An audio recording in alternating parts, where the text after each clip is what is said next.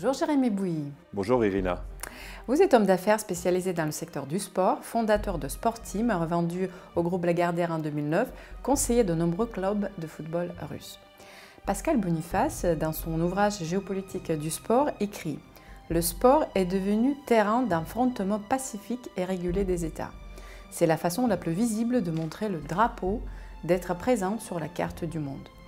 Euh, l'histoire du sport russe connaissait les hauts et bas, les athlètes soviétiques étaient connus dans le monde entier. Dans les années 90, au contraire, le sport euh, russe a été pratiquement partiellement détruit. Après la nouvelle doctrine euh, du développement sportif qui a été mise en place dans les années 2000, quand vous êtes allé en Russie pour la première fois, quel était l'état du sport russe que vous avez découvert? Je me suis rendu en Russie pour la première fois en août 2004, au moment des Jeux olympiques d'Athènes. La Russie sortait déjà de Jeux olympiques d'hiver absolument ratés en 2002 à Salt Lake City, d'une Coupe du monde de football 2002 également ratée. Et euh, l'état euh, du sport russe en 2004 euh, était en décomposition totale.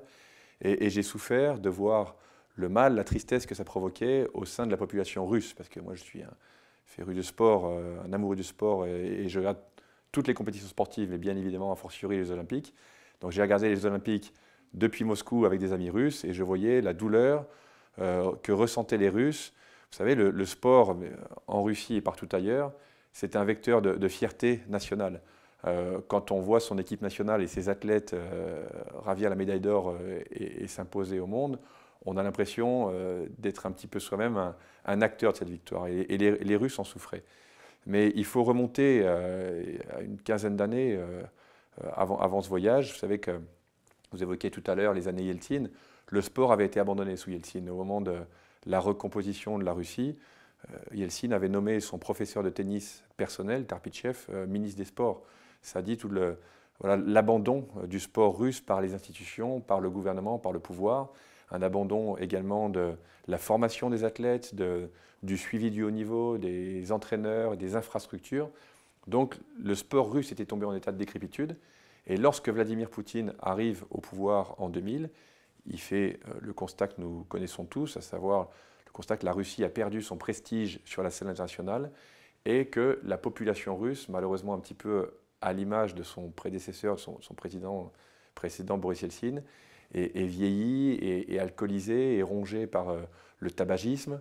Et donc Vladimir Poutine se sert du sport et des résultats, non seulement des résultats de ses équipes nationales et de ses athlètes sur la scène internationale pour, pour regagner et pour refaire triompher la Russie et rendre aux Russes cette, cette fierté euh, nationale et patriotique, et également se sert du sport comme, étant, comme, euh, comme outil de politique interne pour euh, rajeunir et redynamiser, redonner un élan, un souffle nouveau à sa population. Et on en voit les effets. donc quand je, suis allé en 2004 à Moscou, je suis allé faire un footing dans les rues. J'étais un ovni, les gens me regardaient parce que les gens avaient pas l'habitude de voir des gens courir dans les rues. Bien sûr que les Russes faisaient du sport, mais faisaient du hockey, faisaient du football, faisaient du basket sur des stades, allaient à la salle de boxe, allaient à la salle de gym, mais les gens ne couraient pas dans les rues. Quand je fais aujourd'hui mon footing, mon, parcours préféré qui monte à, Lomonosov par Gorky, euh, Stade Loujniki, je croise des centaines et des centaines de milliers de coureurs, des femmes, des hommes, des jeunes, des plus vieux. C'est-à-dire que on mesure aujourd'hui euh, le travail qui a été accompli par la Russie, par le gouvernement, pour redonner ce souffle vital à sa population à travers le sport. Parce que parfois on nous dit on a la différence euh, par rapport, euh, je ne sais pas, gestion du, timing, gestion. Écoutez, je, pense que déjà, mais comme, comme partout, encore une fois, j'ai expliqué la différence entre l'Afrique, l'Amérique du Sud, la confiance est la base de toute relation, que ce soit une relation amicale, professionnelle, diplomatique ou, politique. Euh, en tout cas, il y a quelque chose, je ne sais pas si c'est une, différence, en tout cas, il y a un fait notable que je pourrais souligner, en tout cas, ce qui correspond réellement à ma personnalité. Euh, j'aime l'attitude des Russes euh, lors des, premières approches, et à contrario, j'ai beaucoup de mal et beaucoup de problèmes, moi qui suis français, donc latin, avec cette espèce d'approche de, de, fausse, chaleur humaine et d'amitié exacerbée euh, au premier abord, à la première rencontre. C'est-à-dire quand un Italien, un Espagnol, un Portugais euh, vous prend dans ses bras et vous appelle my brother, my bro, euh, mon ami, mon frère, mon machin, j'ai toujours beaucoup de problèmes. Et, ce que j'apprécie particulièrement chez les Russes, c'est qu'il y a justement cette distance, ce qui veut dire que la confiance se mérite, la confiance se gagne. Et une fois qu'on est allé justement euh, au-delà et qu'on a montré sa, compétence, sa crédibilité, sa pertinence, on sait que la confiance est gagnée et, les rapports, et là on bascule vraiment dans, bah, dans l'amitié, mais l'amitié réelle et sincère. Exactement, on sourit très peu euh, si on ne connaît euh, pas la personne. C'est juste après qu'on Bien sûr, mais, j'apprécie particulièrement. nous nous souvenons de la Coupe du Monde qui a fait connaître à la Russie un petit peu partout. Était-elle euh, finalement la meilleure diplomatie pour la France et la Russie, entre autres? En tout cas pour, la Russie, indéniablement. Euh, vous savez, il y a deux exemples. La Coupe du Monde euh, que vous évoquez, celle de 2018 que la Russie a accueillie, et, celle que le Qatar a accueillie il y a six mois, et j'y reviendrai. Mais les, ressorts sont les mêmes. C'est-à-dire que quand on accueille une Coupe du Monde, on n'accueille pas simplement une compétition de football, on n'accueille pas simplement une compétition sportive, on accueille le monde entier.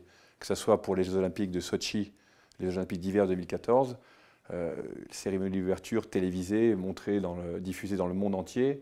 Je crois qu'il y a 3 milliards de téléspectateurs qui, à ce moment-là, ont les yeux rivés sur Sochi, sur la Russie et sur le spectacle qui a été préparé en amont et qui a été euh, présenté par la Russie au monde pour parler de son histoire, de sa culture, de son, de son ADN.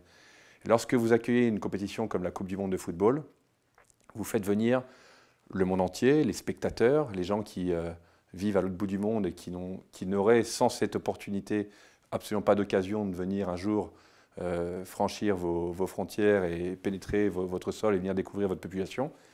Mais, et c'est encore plus important, vous faites aussi venir la presse et les médias du monde entier et qui, bien évidemment, ont une, euh, ensuite une, caisse de résonance euh, qui rentre partout, dans les télévisions, dans les écrans, dans les téléphones des gens. Euh, j'ai une anecdote, pendant la Coupe du Monde, j'ai passé beaucoup de temps avec euh, une, délégation d'une dizaine de journalistes français, des journalistes sportifs majeurs qui euh, travaillent pour le journal L'équipe, qui est très lu, l'un des journaux les, plus lus en France, en tout cas en matière sportive. Et, beaucoup m'ont fait cet aveu, me dire, mais moi ça fait 40 ans que je suis journaliste, ça fait 40 ans que je viens en Russie. J'ai connu l'URSS. Mais lorsque je venais couvrir un match du CSK Moscou il y a 40 ans, et au cours des 40 dernières années, j'atterrissais à Sheremetyevo à midi, j'allais au stade, je faisais mon compte rendu, je rentrais dormir à l'hôtel. Et si j'avais la chance euh, d'aller faire une photo sur la place rouge le matin et d'acheter une matrioshka, une bouteille de vodka, c'était terminé. Donc, ces gens me racontaient leurs souvenirs du RSS, mais ils ne connaissaient pas la Russie. Pendant deux semaines, trois semaines, peut-être même un mois et demi, puisque la France est allée en finale, ils ont vécu au rythme de la Russie. Ils ne sont pas restés à Moscou, ils ne sont pas allés que sur la place rouge ou visiter l'Ermitage à Saint-Pétersbourg. Ils sont allés à Voronezh, ils sont allés à Kazan, ils sont allés à Yaroslav, ils sont allés à Yekaterinbourg, ils ont pris le train, ils sont allés manger euh, dans les restaurants euh, traditionnels, ils ont vécu, ils ont pris à la russe, ils ont pris le pouls de, la population russe et ils ont découvert la réalité profonde de la Russie. Et je peux vous le dire très sincèrement, les retours étaient dithyrambiques et, et tout le monde était enchanté. Et pourtant, on parle d'une catégorie socio-professionnelle, les journalistes français, ce n'est un secret pour personne qu'ils sont majoritairement à gauche et euh, puisqu'ils ont été euh, fabriqués selon cette, vision du monde absolument binaire et unilatérale, plutôt hostile à la Russie, la Russie de Poutine, et je ne débattrai pas plus profondément ce, propos. mais voilà, c'était des gens qui, a priori, n'étaient pas des pro-russes, n'avaient pas un biais pro-russe, et qui sont rentrés chez eux à Paris, et qui, en tout cas, pendant le mois et demi où ils ont couvert la compétition, tous les jours, dans leur papier, dans leur compte-rendu, dans leur euh, live le soir à la télévision qui était regardé par des millions de Français, ont donné euh, justement une, une, image de la Russie euh, fidèle à ce qu'elle est, à savoir un pays et un peuple absolument formidable. le sport est devenu politisé. Là, on arrive au cœur peut-être de notre échange. et ce n'est pas nouveau. On sait que les États-Unis ont tourné le dos à Moscou pour protester contre les Russes en Afghanistan à l'époque. Actuellement, le Comité international olympique a préconisé d'autoriser euh, le retour à la compétition des sportifs russes, hum, sauf erreur de ma part, à certaines compétitions, peut-être pas tous. Euh, et cette décision a fait réagir plusieurs pays. En vue euh, des Jeux olympiques de 2024, finalement, selon vous, le sport va-t-il triompher ou pas? Je vais répondre très directement à votre question. Euh, malheureusement, je pense que le, sport, a perdu, le sport va perdre et a déjà perdu. Et je pense que la, Russie, malheureusement, euh, va être, euh, va être sinon exclu totalement. Certains, athlètes russes pourront participer, mais la raison d'être fondamentale des Jeux olympiques aura été, aura été trahie. Que sont les Jeux olympiques tels que les a voulus et remis au goût du jour le baron Pierre de Coubertin il y a, il y a 100 ans? Il vivait à l'époque, à la fin du XIXe siècle, un moment de, montée du sentiment patriotique, euh, des, nationalismes en Europe. On est à mi-chemin, à cheval dans l'histoire entre les campagnes napoléoniennes puis les deux guerres mondiales. Et le baron Pierre de Coubertin, conscient justement de la montée de ces populismes et de ces nationalismes, remet au goût du jour, réinvente les Jeux olympiques modernes en disant ça va être la fête des nations, la fête du sentiment nationaliste à travers le sport. Et les gens euh, comprennent, mécomprennent euh, la, fameuse phrase qu'on lui attribue, euh, l'important n'est pas de participer, on pense que ça veut dire que le résultat n'a pas d'importance. Ce qui veut dire, c'est qu'au contraire, on ne vient pas participer pour soi-même, on vient participer pour, pour son pays, pour, euh, pour ses compatriotes, on vient pour sa fierté nationale, on vient pour faire triompher sa nation, son drapeau, pour faire chanter son hymne.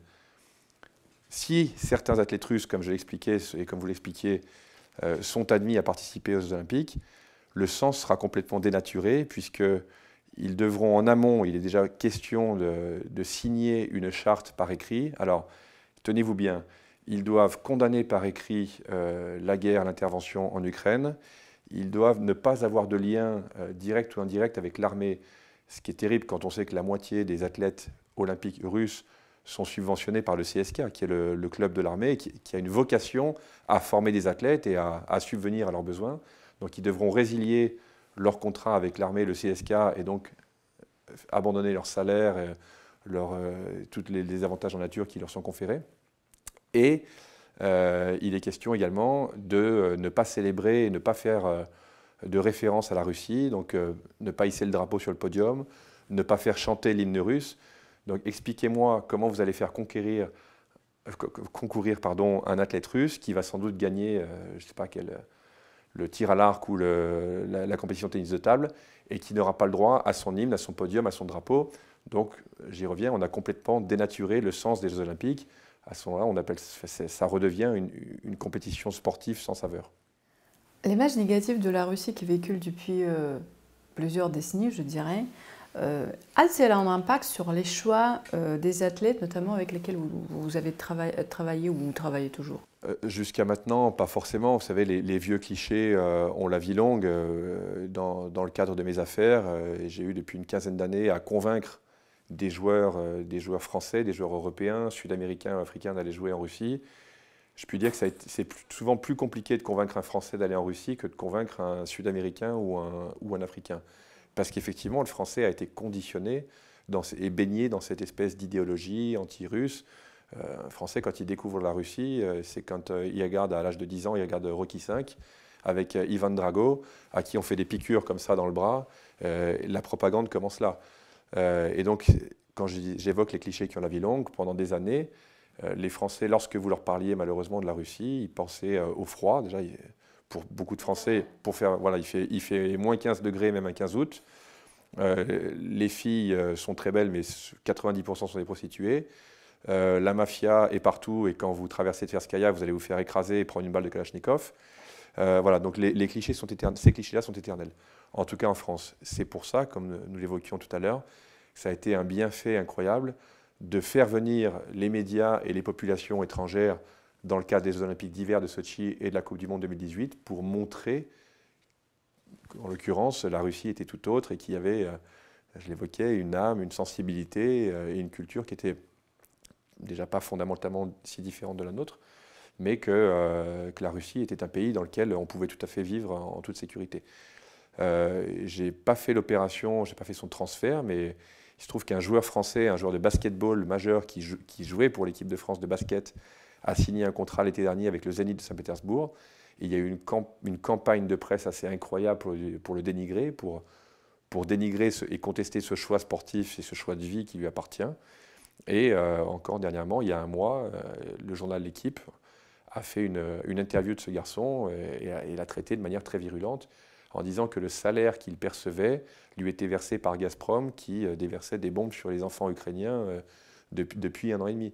C'est-à-dire que ce garçon de 25 ans qui, lui, voulait parler de sport et de basketball et, de son quotidien de joueur de basket français en Russie, a, eu, euh, a été confronté à ce genre de questions et a dû euh, se défendre et justifier euh, son choix. Voilà. Moi, personnellement, je n'ai pas eu beaucoup de, de, négociations depuis un an dans lesquelles j'ai eu l'opportunité de, et la possibilité de faire venir des joueurs français en Russie. Il m'est arrivé, en revanche, oui, à une seule occasion, l'été dernier, le club de Krasnodar euh, dans le sud de la Russie m'avait demandé de, négocier l'avenue d'un joueur français. Nous nous sommes mis d'accord assez rapidement sur les conditions salariales. Le joueur était convaincu de venir en Russie, euh, son épouse également, et ce sont les parents du joueur qui ont mis un obstacle et un veto euh, catégorique et définitif à sa venue, parce que les parents qui vivent dans une petite ville de province française, depuis un an, quand ils allument BFM et LCI, encore une fois, on leur montre qu'il y a des tyrans sanguinaires et que et que la Russie aujourd'hui euh, appartient à l'empire du mal. Donc euh, ils ont interdit à leur fils de venir jouer au, foot, au football en Russie. Bah, c'est terrible.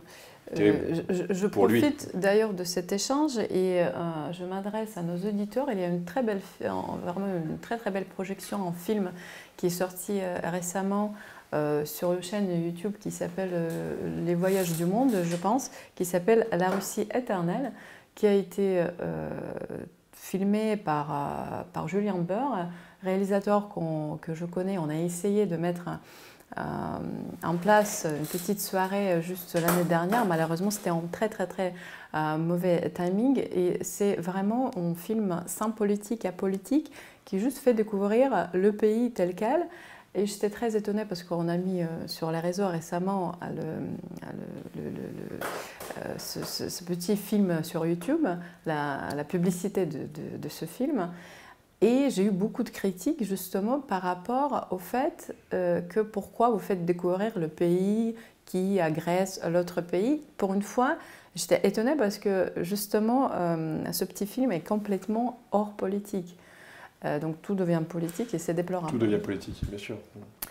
parlons du sujet sensible, le deux pages.